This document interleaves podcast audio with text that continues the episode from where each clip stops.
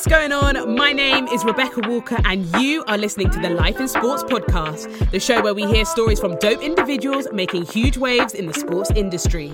This season is all about running, and we're going to be hearing from athletes, sports coaches, footwear designers, community leaders, and more to learn about their life in sports.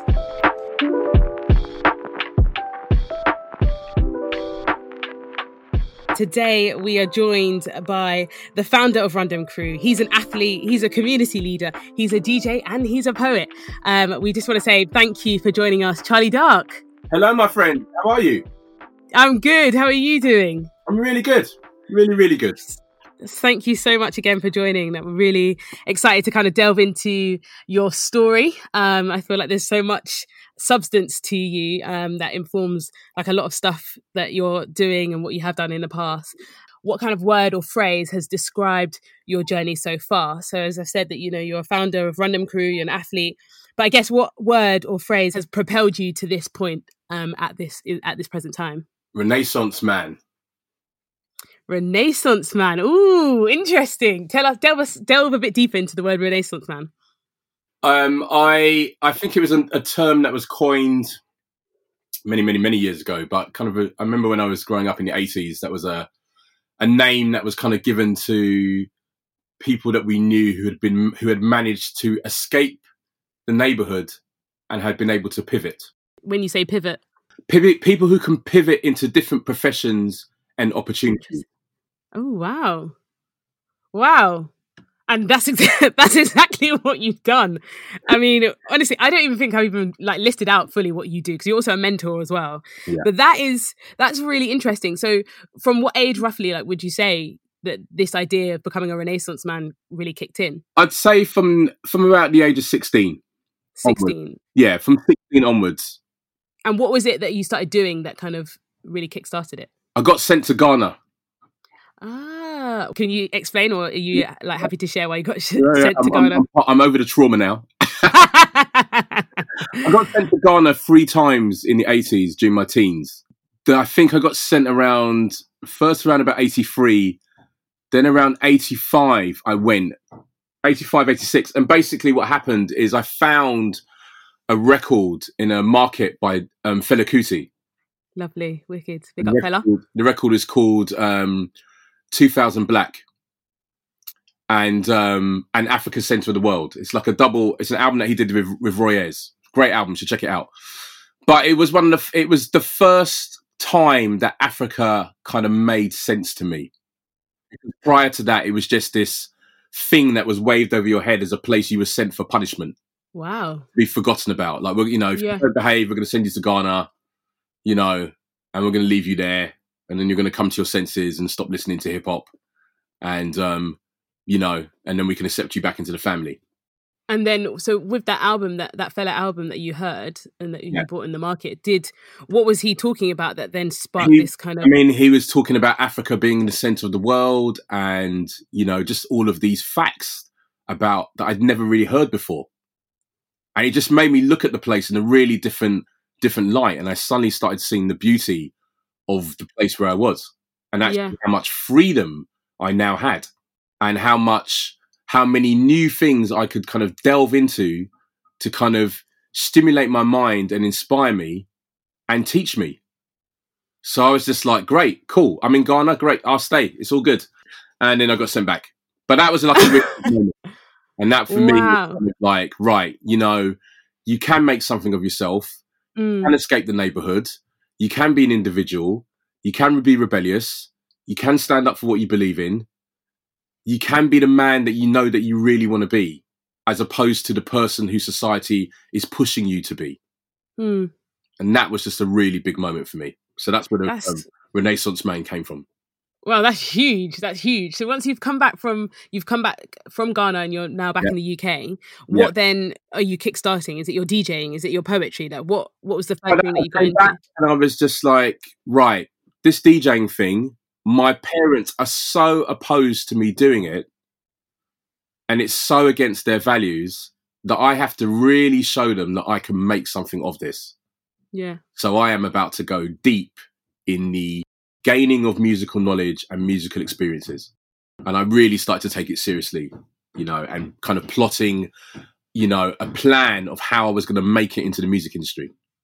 And I'd always been writing the poetry anyway. So, um, you know, that was something that I just did. But the, um, you know, the music thing really took off for me because one thing that I was, I was at a school where I was one of only four black kids in the school at the, t- at the majority of the time that I was there. And, um, it just kind of had a real impression on me because you're kind of facing racism and you know people's expectations of what you can and can't do. And music allowed me to have a voice. It allowed me to be someone in this school system. And you know that was a really big thing. And it gave me responsibility as well. You know when someone asks you to dj at their 18th birthday party you know you, you can't kind of mess up. You suddenly realize how crucial you are to the success of the night yeah. And talking of family, actually, this leads perfectly on to why you started Run Dem Crew. Yeah. Because obviously, I know that you started it in 2007, and you just again this the buzzword community felt like it was kind of lacking, or I don't know, like running clubs didn't really have much of that stuff going on. And then obviously you've spoken about lots of young people, and obviously all this connecting with young people. I guess apart from obvious things such as building community and staying fit, why was Run Dem um, Crew like so integral? Why did you start it? Like, why is it now become like a bit of a lifestyle? Run Dem Crew was a a personal quest of mine to counter the effects of a couple of social problems that we're seeing. One of them was the rise of social media. So Facebook had suddenly, bec- you know, was becoming increasingly more popular. More and more people were kind of communicating offline, which meant that they weren't meeting up physically. Apple started making really powerful laptops and so lots of recording studios started to close because people were now making music in their bedrooms. And then you've got the rise of people becoming successful from making music in their bedrooms, which means these community hubs where people would go to make music together were now closing down. You've got the rise of kind of youth unemployment and crime amongst youth, and this idea that a lot of young people kind of felt very unsafe in the areas that they lived in. And I taught this group of kids who lived in Lewisham and they'd never been to Oxford Street. And they were like 15, 16 years old. And they just like, they were like, they couldn't understand why you'd want to go there. But even more importantly was the fact that they were living in Lewisham, but they never went to Peckham. And so I just was kind of thinking, you know, I need to do something. I'm a problem, I'm not a problem solver. I'm someone who looks at where there are holes and then tries to fill them. So my idea was like, you know, I was working at education at the time, was teaching poetry and creative writing in schools. And I'm meeting loads of kids who are really disillusioned with education, but are really enthusiastic about sport. And I realized that there's something about sports brands and the language of sport, the way sport is described from a really basic level, even if you just watch a football game and listen to the commentary. It's quite poetic in the way that they speak. So I was using a lot of kind of imagery from sports brands and language from sports brands in my poetry lessons. And then finally, I, it kind of the big thing for me was I, I worked with a group of kids and on a poetry project, and we won the London Teenage Poetry Slam. We went on the school exchange to Chicago.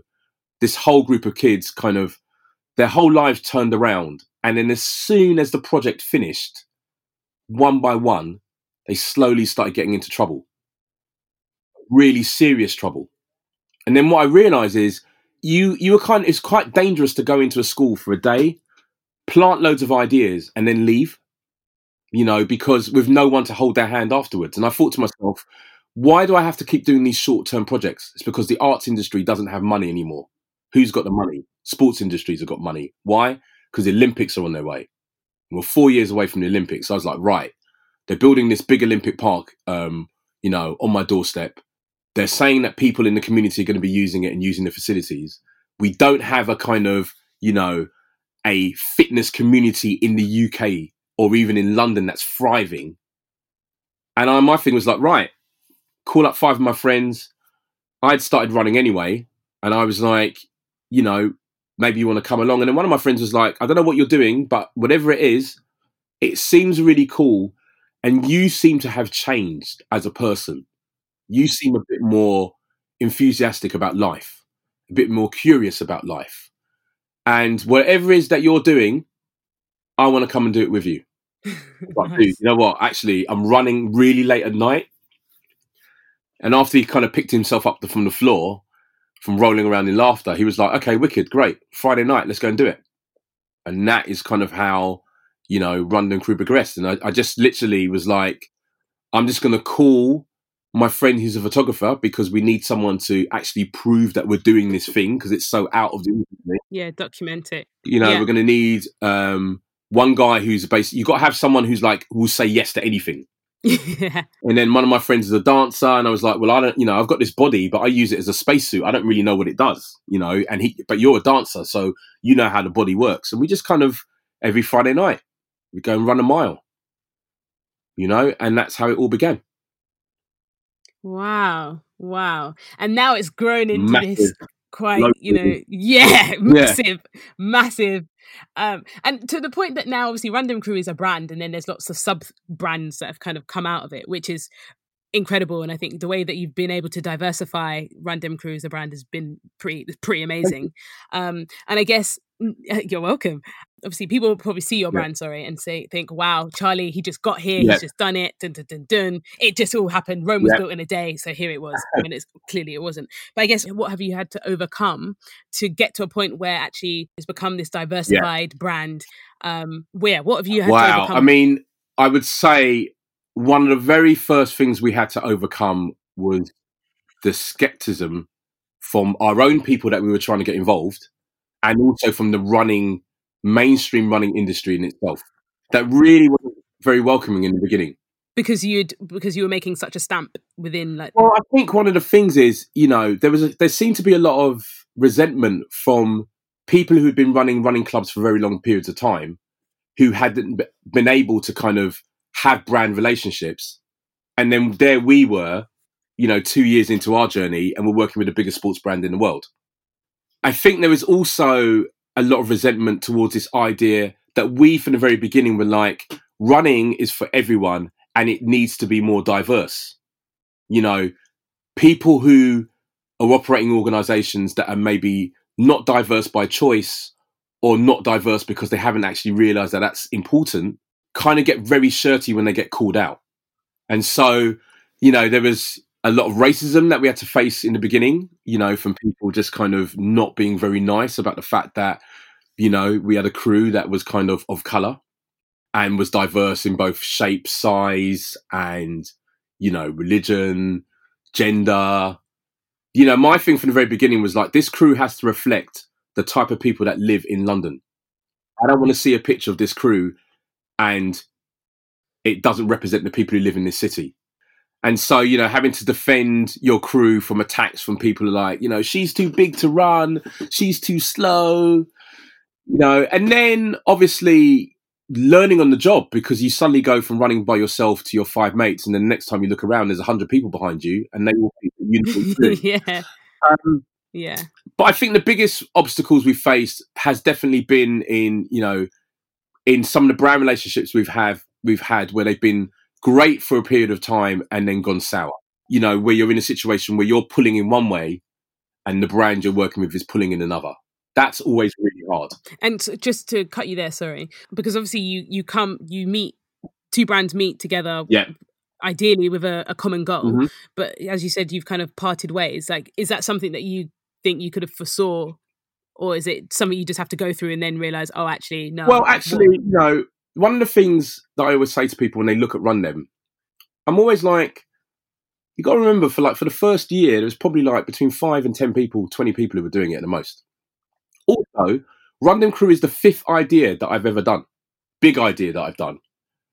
So I've had lots of preparation, ups and downs, and falls and learnings before I got to the point of making Run Dem Crew. And as far as kind of like being in a situation where you know, like for example, we're, we're in a situation now where we're under this lockdown. A lot of people kind of are either losing jobs or being furloughed or, you know, are kind of slightly panicking because they've never had to go through that before. Particularly a lot of young people I worked, you know, who I work with who maybe are influencers and kind of have had quite an easy path into working with brands. And now they're like, well, I don't know what to do. I got dropped from Sony Records around 2001. My band got dropped We had a really big major label deal. And that for me was like a really big, like, wake up, like, whoa. Um, because your whole life has been about, you know, achieving this moment. And then suddenly the moment is taken away from you. The obstacles that we've had to overcome in Run Dem have been the best things that have ever happened because they've they've brought us the the the, the clarity and the growth to realize our potential. Wow. And I think Because you now have created like new limits for yourself, as in, you know, you've Yeah. broke down those barriers and now, wow. Yeah, I mean, I you know, for a long time, I was just looking at this Dem Crew thing as just like this little side thing that I did, and you know, I wasn't really paying much attention when people were like telling me. I remember sitting in a, in a meeting once with an insight company, and I don't know if your listeners know about you know what insight companies do, but essentially they pick people's brains, take that information, sell it to companies who then use that to kind of inform your future. So um, I'm sitting in this insight meeting, and they're like, you know, Charlie Dark, you know, you're like a community leader, visionary, you know, you've nurtured this community, grown it. And I'm sitting there being like, whoa, like, I guess I have. I'd never really thought about it in that way. Why is it that you hadn't thought about it in that way until somebody stopped you and said that? Because a lot of times when you're working with brands, they tell you what they think it is. And you start to believe it. Yeah.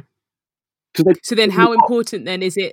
How important is it then for you to even now to kind of always take those moments to step back and think about, look back what you've achieved, and think about what is it and Oh. like what is the goal? What is like? How often do you do that? That's a daily. That is a daily step back from the situation, observe it from a couple mm. of different angles, try and attack it in a different way. I don't know if you've noticed, but because obviously everyone has a lot, well, quote unquote, more spare time because obviously we're in lockdown. A lot more people have been running. Now, Yes. for me, this has been, I'm absolutely loving it because it's like I've never seen a, a more active Britain. And it's been quite interesting seeing, you know, running communities that have existed Yeah. beforehand. Now, people who who'd never really ran before because they didn't have the time. And let's be real, like a lot of the time, it is due to time that people don't feel like they can exercise properly Mhm. or give it give um uh, yeah give give time to exercise Yeah. um but now they're now engaging in these pre-existing running communities Yeah. and i guess have you seen with Run Dem Crew like people who've now been like oh okay i've got this time to run and exercise and you you said earlier that what made Run Dem so unique was the fact that you were just quite diverse from the get before diverse was really the buzzword Yeah. as well in 20, 2007 Yeah. um, of different people running, different kind of backgrounds, different kind of abilities. Are you seeing like kind of an influx of people just kind of engaging in that as well? Yeah. In your, Yeah, in your brand? lots of new pe- new faces out on the street. Lots of you know people who the running industry would not deem as your traditional runner. Seeing people out, I think people are realizing the importance of movement and how that affects your happiness and mood and put Hugely. and productivity, Hugely. and it's great. However, my thing is this: it's not just about going out and grinding out the miles to then share on social media for brownie points. yeah. There's a lot of that at the moment. You know, it's like I Mm. ran this in super incredible distance, and I, you know, and I, or I see new runners going out, and all the di- all the conversations about I ran that faster than I did yesterday. That will not be enough to fuel you for your a successful running career. Time, speed, and distance is not enough. If people aren't doing this for a successful running career, but just as we were just talking, as you were saying about mental well-being and productivity and just getting your body active, then I guess does that still does that still apply? Well, my thing is this: everyone can run. Running's within all of us. I, you know, you run for survival, run for food, run towards the one you love, run away from danger. But the thing about running is when you start approaching it from a more mindful aspect, it rewards you tenfold. So if you're actually just thinking about, oh, well, I need to get, you know, the government's told me that I need to be moving and running's a really easy thing to do. So I'm just going to go out, run for as fast as I can for 20 minutes and come home. If that's what running, if that's the extent, then I'm just like, okay, cool. But actually, maybe what you could do is run more slowly for less distance taking more stops to work on your breathing, to think about what the run has taught you, what you saw in that run, what you heard in that run, what emotions you felt on that run, coming home and documenting those experiences, asking yourself the lesson of what you've learned, then deciding who you're going to share that information with. That's how you inspire people to keep on running. That's how you inspire the people who are still sitting in their house being like, I'd love to join this new running boom, but I'm scared. I don't look at running in the same way that I looked at running when I was 15 in 1985.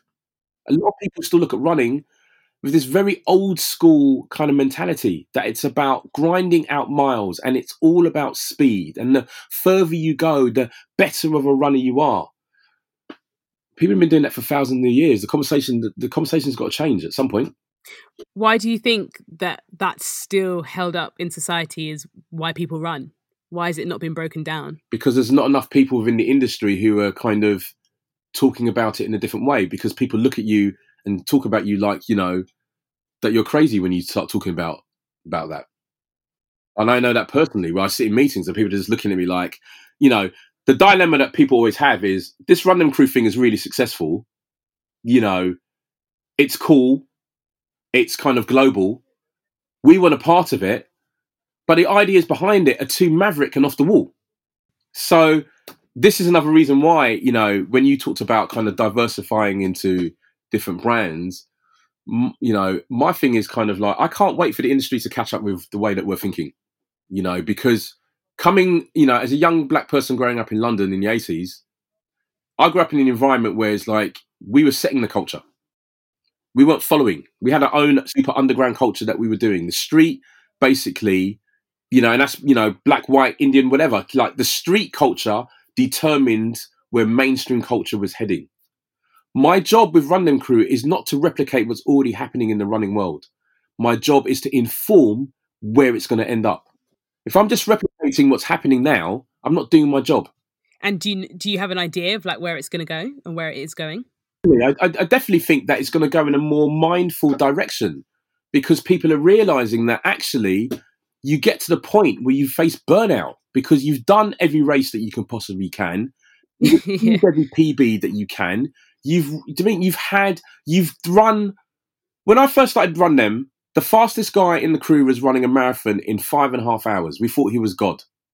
So when you're trying to reach people who are difficult to reach, you people who are like, bruv, man's not run. I'm not doing it, bro. I'm not doing it. But you know that even half a mile a day, a quarter of a mile a day, 10 minutes a day would be so good for their mental health, you know? And as a lot of those people started traveling around the world and meeting, being around different people and just getting different experiences and realizing their power and stepping into their light and gaining their confidence, it's like when it came around for the Renaissance, the way they rolled is just a lot more, it's just different. The energy is different, mm. a lot mm. more positive energy. And subsequently, the music becomes more successful because the energy around it is more positive. Still got its hard mm. edge, but just there's a positivity about it now. Mm.